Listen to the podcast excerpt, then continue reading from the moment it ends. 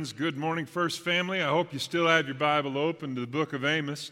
Some of you might have struggled with finding Amos and might have needed the table of contents to help you get there. Well, if that's you, bless you. Praise the Lord for looking. It is an opportunity to explore the Bible in a new way. And our friend Amos doesn't get near enough attention for the prophecy that the Lord granted him. Let's talk for a second about Amos speaking God's truth. Now, when we present this today, we're just going to tackle those first five chapters.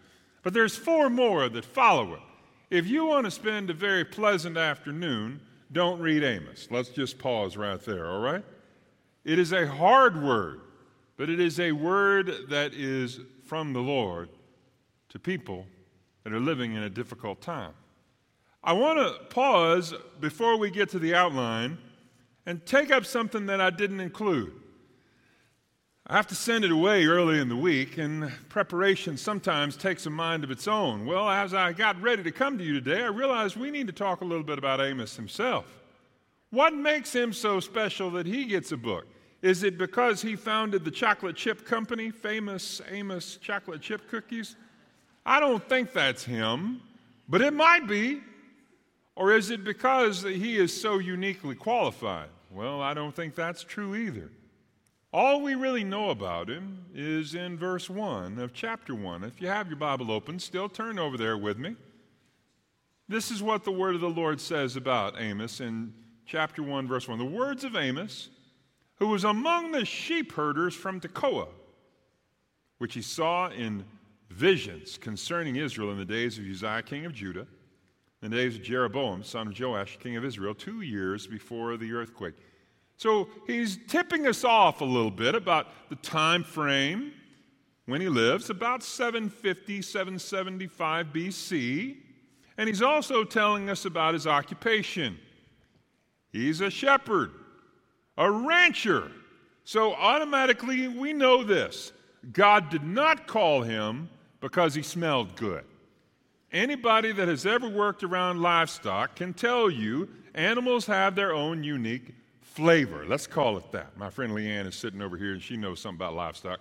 She will tell you they bring their own flavor to the uh, conversation. When we see Amos, then, what qualifications do we see that would make him one gifted in this area? Well, look as hard as you like, and you won't find any. Here's what I want to start with today, friends it's not about Amos. When we read this book, let us reflect on the fact that God spoke these words through Amos. God spoke these words to Amos, but they were not for Amos. It wasn't for him to hog and hold on to. It wasn't something that he sought out. It was simply that God chose, for whatever reason God had in his sovereignty, to speak this word to Amos. Now, let's shift the focus of the camera for a moment from Amos to ourselves. I can't tell you how many times people have come to me and said, Darin, I, I, I'm so grateful for what you do, but I know that God can never use me. I've done too much, I've gone too far.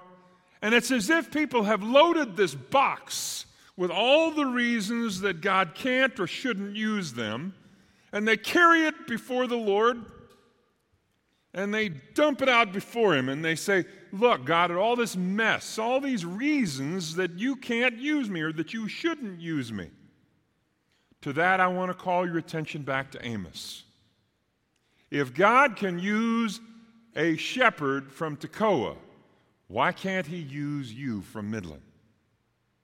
Could it be that God, in his wisdom, in his sovereignty, in his grace, in his mercy, has called you to share his word just like he did Amos? Now, maybe not in the same way, but certainly with the same energy, with the same passion, with the same enthusiasm, and called by the same God.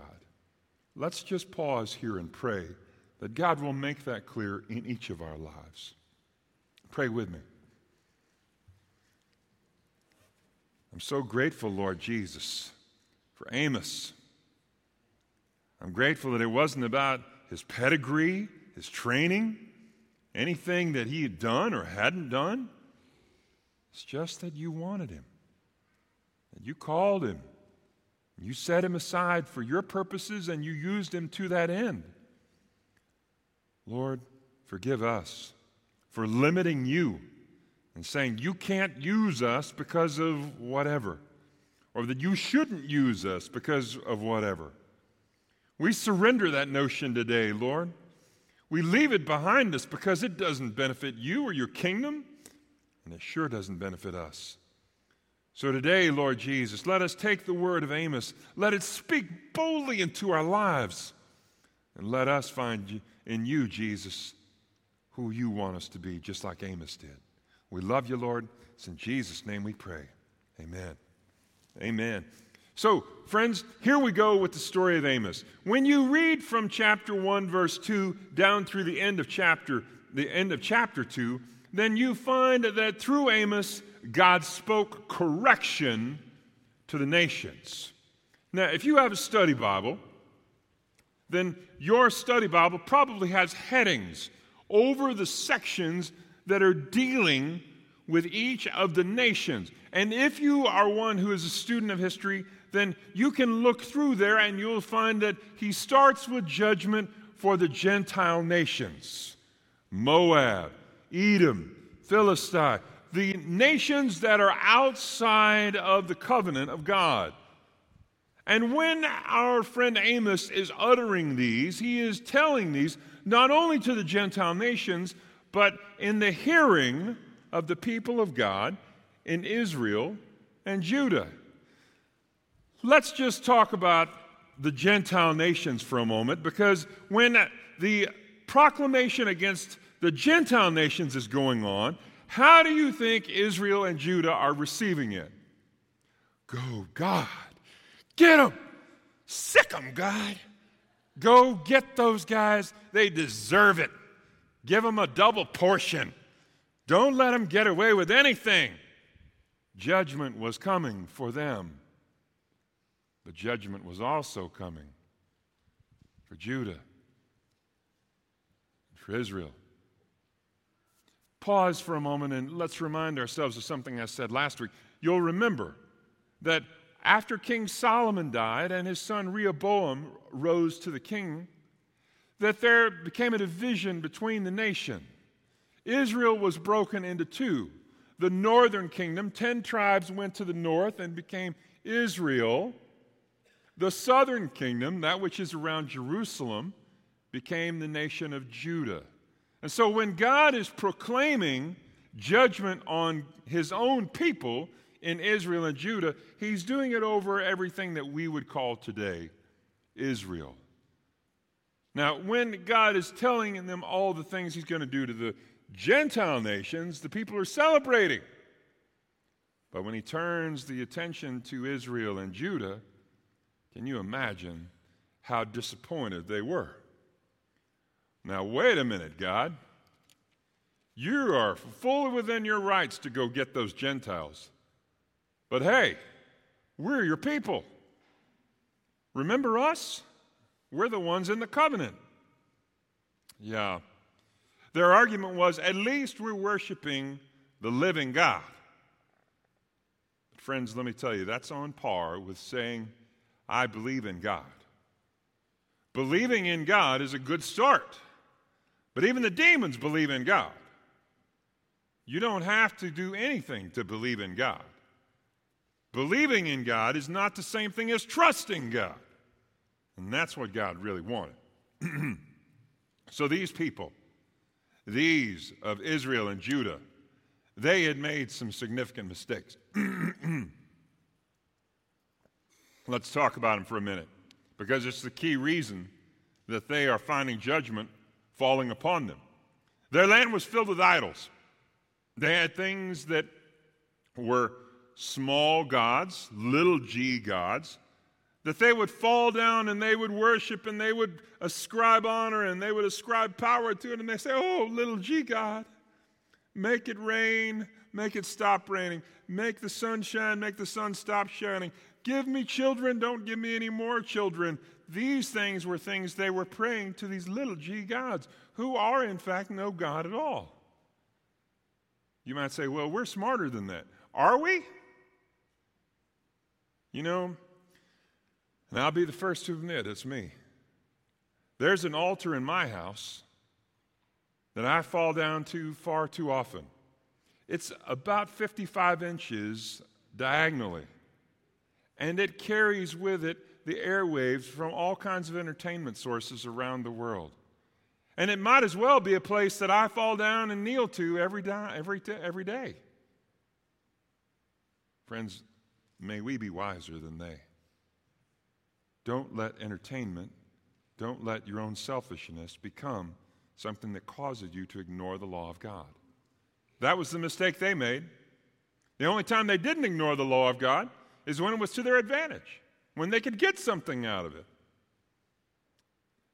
Their belief was falsely that God owed them, owed them peace and prosperity simply because they were born his people. God wanted more.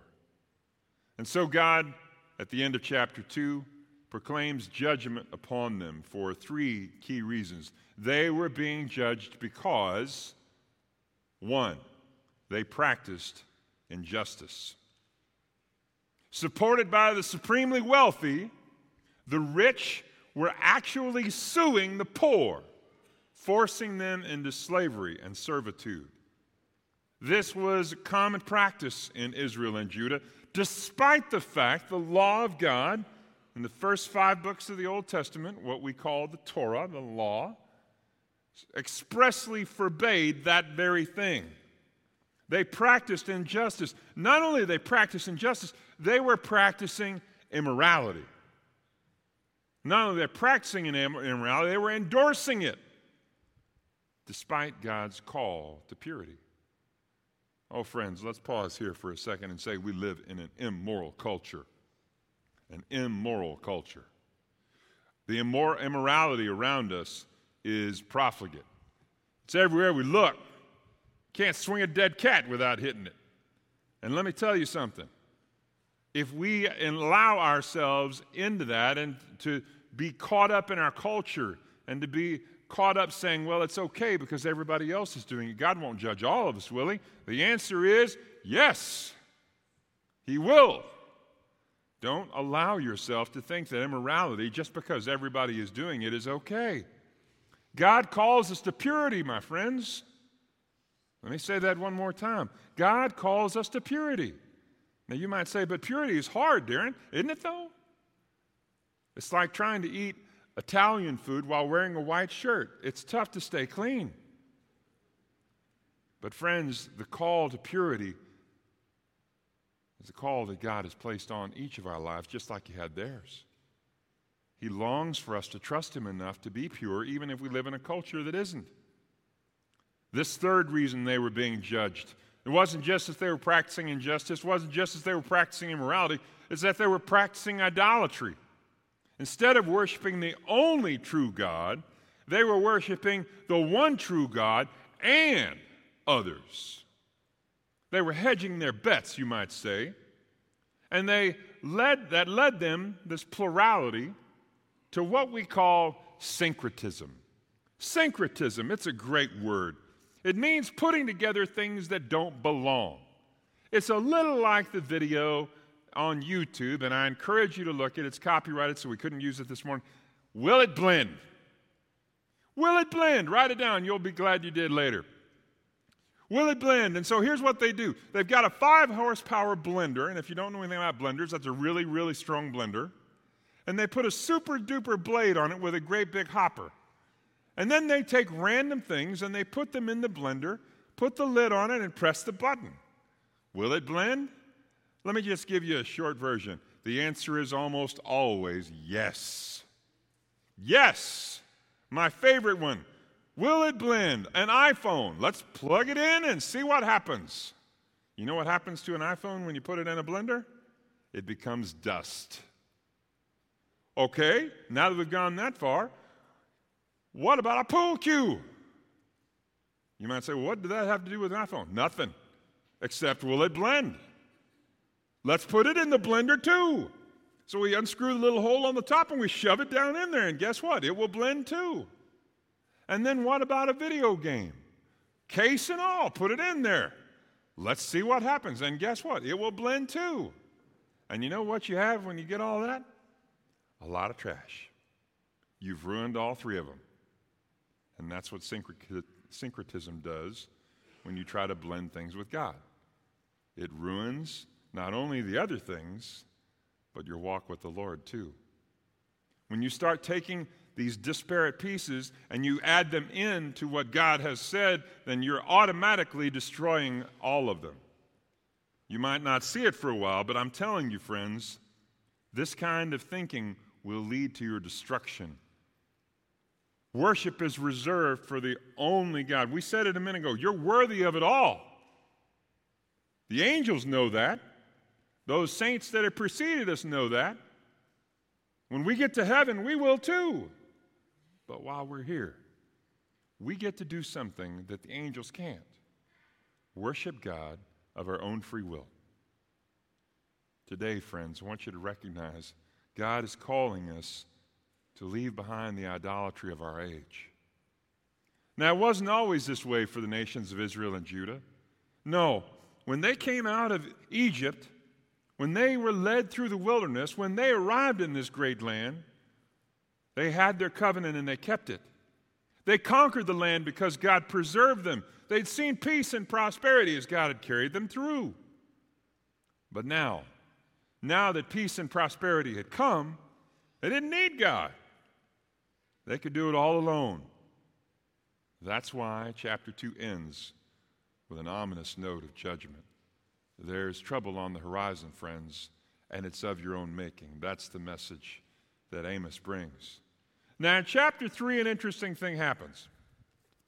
Instead of responding to what Amos has said, they push back against the messenger. Well, who died and made you the boss of the world? They come straight at Amos and they say, We don't like what you're saying. Who do you think you are? I want you to see verse 3.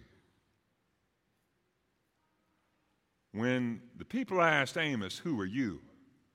God answered for him. Oh, man. Have you ever knocked on the wrong door and been surprised when the wrong person answered? If that's happened to you, then understand that's what's happening here. They were knocking on Amos's door, Uh, but God himself answered. When people asked Amos, Who are you? God answered for him. Oh, friends, make no mistake about it. They came after Amos, but God said, No, this is my word. This moment of clarity led both them and Amos to the conclusion he couldn't help but speak what God had laid on his heart. They don't know how to do right, God declared, so their judgment and their opinion is invalid. What does all this mean? It means this, friends. God does not call us to popularity, He calls us to faithfulness. We'd like to have both. I mean, after all, who wouldn't? We'd like to be well liked, and we'd like to be faithful to God. Oh, that we could always put those two together. But I want to tell you, my friends, beloved family, if we can only choose one, let us be faithful to the God who called us because only one is going to stand the test of time, and it's not others. It's God Himself. Brothers and sisters, I want to encourage you to recognize when these people come after you, when they knock on your door demanding to know who sent you with this message, you can give them the same answer that Amos did. The Lord God has spoken. This is not just what I think, it's what God has said. Now, if we jump down to chapter 5, my friend Fred read it so well just a little while ago. If we jump down, jump down to chapter 5, then here's what we'll find. When the people heard this, God offered them a direction on how to avoid the storm. You ever been on an airplane trip and had to fly around a storm? Man, I remember one we were flying from Dallas back here to Midland. We must have flown halfway to Canada before we turned around and came right back around. I don't know how far north we went. We were way up there before we turned around and came south, back to, to Midland. Not that I'm complaining about rain in Midland. Let's just pause right there. God send it in abundance. But the whole point is we were trying to avoid the storm, weren't we? When the people heard this, God offered them a direction. It had been cruel for God to send Amos with these words without providing them a lifeline.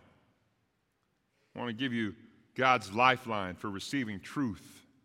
It's right there in chapter 5.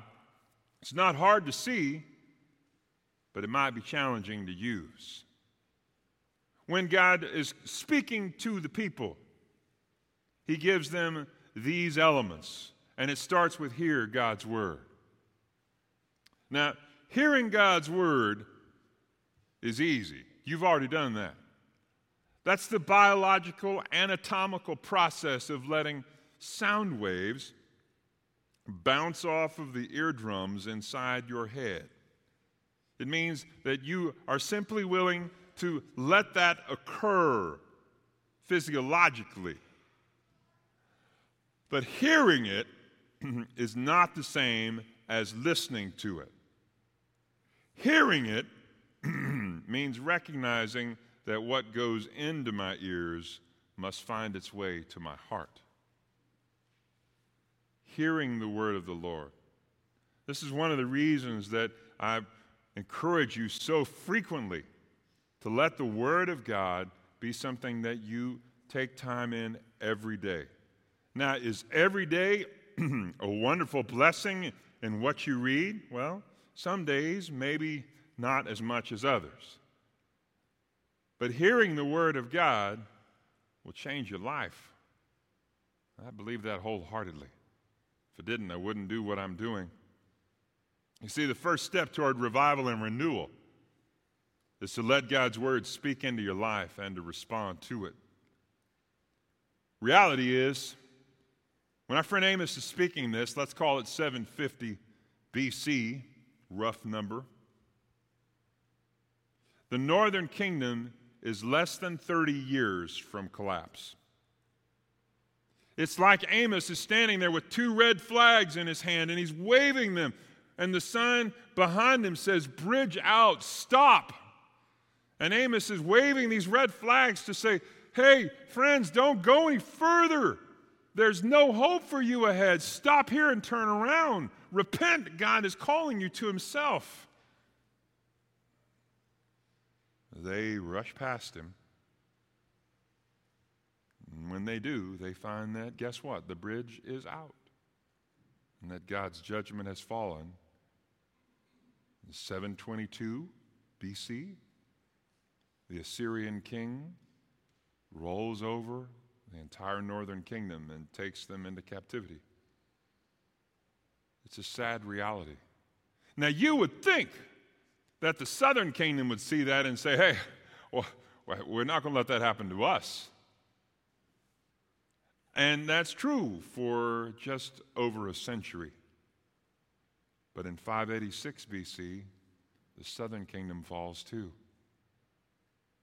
And just like the northern kingdom, it is their unwillingness to listen to God's counsel, to receive God's word, to hear God's call on their lives that leads them to, to this destruction. So, the first lifeline hear God's word. Here's the second one. It goes right along with the first one seek the Lord. It's one thing to understand and receive God's word, it's another thing to pursue after God, to go on a path that leads to his throne. Well, you're doing that right here and right now, and we're grateful for that. Blessings on every one of you who are here listening to this. This is a part of seeking the Lord. But the reality is, He doesn't just want you on Sunday, He wants you every day of the week. I want you to imagine that we uh, have a toolbox up here, and in that toolbox are all the different things and all the different ways that we've tried to fix ourselves and we tried to repair ourselves and, and the, the ways we've tried to put ourselves back together. And on this other side is not a toolbox, but rather the author of all that is who comes to us and says, If you'll seek me, then I'll put all the right pieces back together. But you can only choose the toolbox or me not both. What God longs for you to do today is recognize that this toolbox is Satan's ploy to keep you busy but not productive. And what the Lord wants for you is to sit in His presence and find some things that you can't find anywhere else. Let's talk about a couple of them. One, life is found in God's presence and nowhere else. The author of life, go back to Genesis 1 and 2 and you'll see it there. All existence occurs because God wills it into being. Not only that, according to John chapter 1, Jesus, who was there at the beginning, came for the very purpose of recreating life within each of us. John 3, he talks about being born a second time. Can I tell you today, my friends, life is found in God's presence and nowhere else. That brings us to the second thing spiritual blessings come for those who seek God.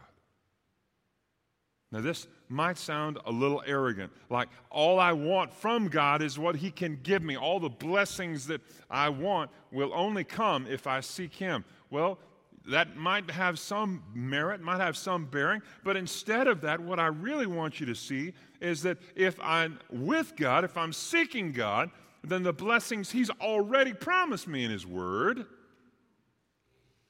are there. And so He's just fulfilling the promise that He made to me to bless me. Today, friends, recognize that spiritual blessings come for those who seek God this last portion is really the reason that Amos's book exists at all. It's a explanation also of the book of Revelation. Judgment is coming. Prepare now. Just like Amos with those red flags waving them as if to say, Stop, stop, stop. There's no hope ahead. Jesus is declaring that to you today. Satan longs for you to think you can press ahead and it's no big deal, but God longs for you to recognize that judgment is coming. Turn around now. Prepare accordingly. Finally, in Amos 5, verses 7 to 15, seek the good. Hate what is evil and seek what is good. How might you do that? Well, in those verses, there are at least four things that we can do to promote that. One, promote justice. This means actively be engaged in that. The best example I have of this is Martin Luther King Jr. In a speech in the early 60s, he said, The arc of God's justice, the, the arc of God's history bends toward justice. This book of Amos was one that our friend Martin Luther King Jr. used frequently. He didn't have everything right, but he got this much right. Promoting justice reflects the God who will make it all right. Now, maybe, maybe you've been faced with a situation kind of like we have been in the last recent days where you've been falsely accused, where somebody came out of the woodwork with a bizarre and foolish accusation that has turned your world upside down. If that's you, then understand this our God will balance the scales, He will make it right. When that happened to us, first thing I thought of was Exodus 14. Maybe you don't remember that passage as well as I do. In Exodus 14, our friend Moses has led the nation of Israel out of Egypt. Pharaoh's army is hot on his heels, and he's trapped now between the Red Sea in front of him and Pharaoh's army behind him. What's he going to do? How is God going to make this right? Hmm. Exodus 14, the word of the Lord, spoken through Moses, says this Stand still and see the deliverance of your God. Stand still and see the deliverance of your God. It's not up to you. Promoting justice doesn't necessarily require you to jump up and down and proclaim your innocence as much as it does trust God who will make it right. Today, friends, when you have opportunity to promote justice, then do it. But if you're one who's been falsely accused, leave it in the hands of God. Here's a second piece to that rebuke those who do wrong. Now, in our modern culture, that's hard to do because to do so means that you recognize there are some things that are wrong. Well, let me tell you, friends, there are some things that are wrong. They always will be. And it won't be popular to call them out. When you recognize them as wrong and you rebuke them, there will be people who will come after you. And they will say, Ah, who are you? You're intolerant, you're mean spirited, you're angry, you're a bigot. Friends, there are some things that are wrong. Standing with God and declaring them so doesn't make you anything but His.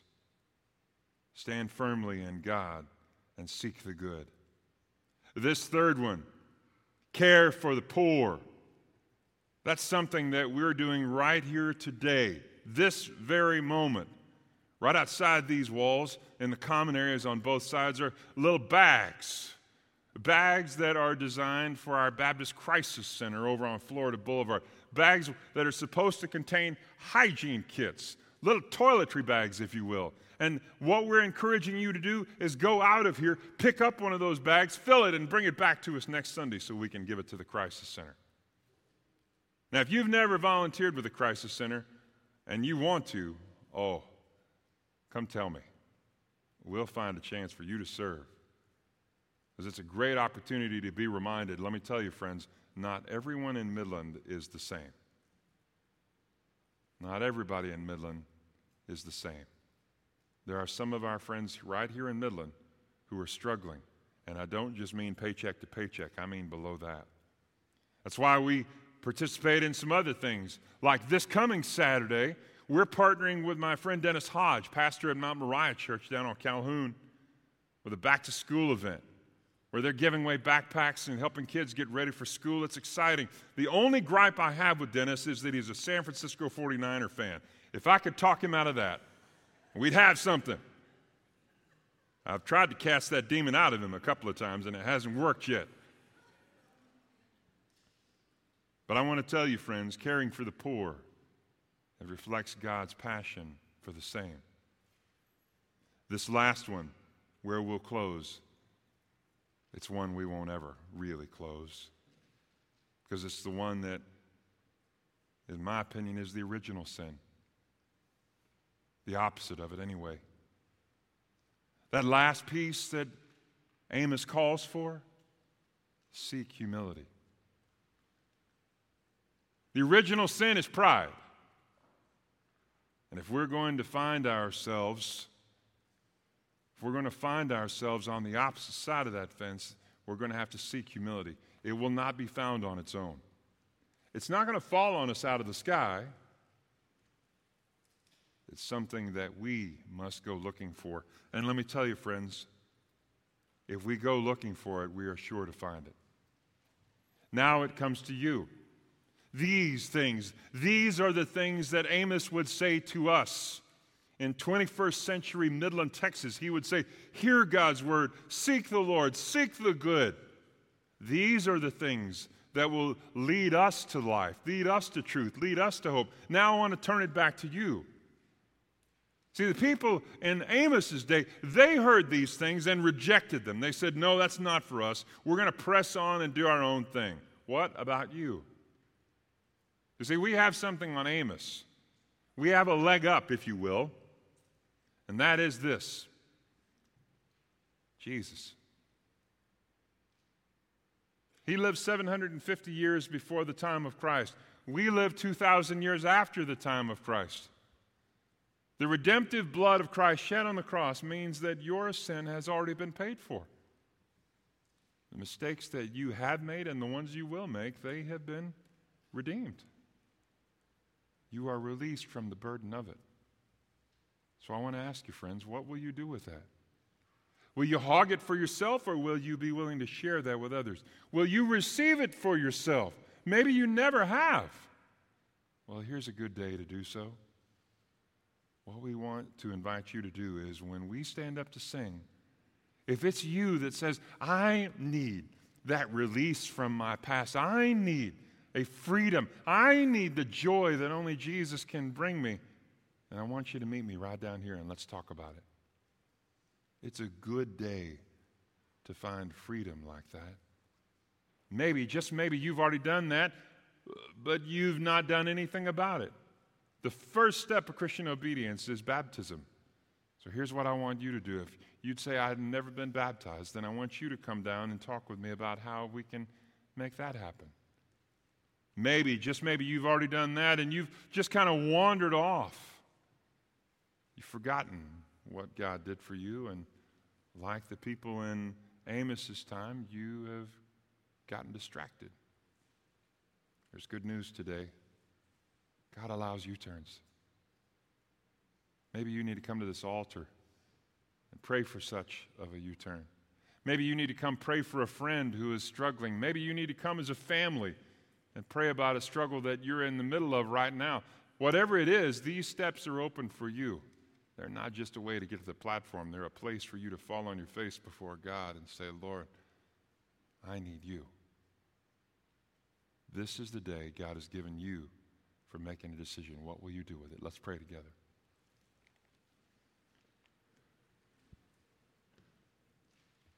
I'm grateful, Lord, that you, in your mercy, have called me to yourself and that you've given me the chance to start over. Like Amos, there wasn't anything in me that would make you say, oh, yeah, that's the guy. And like Amos, we've all struggled there, Lord. But like Amos, we all have heard the opportunity you've given us today to a fresh start. So, my prayer is that we would embrace it. I pray for those who need to respond today, Lord. Give them freedom to step out from where they are, the courage to come down here and say, Jesus, meet me there. I'm grateful, Lord, for the opportunity you've given us to call on you. May we be wiser than those that Amos spoke to. And thank you, Lord, in advance for what you're going to do. We love you. It's in Jesus' name. Amen.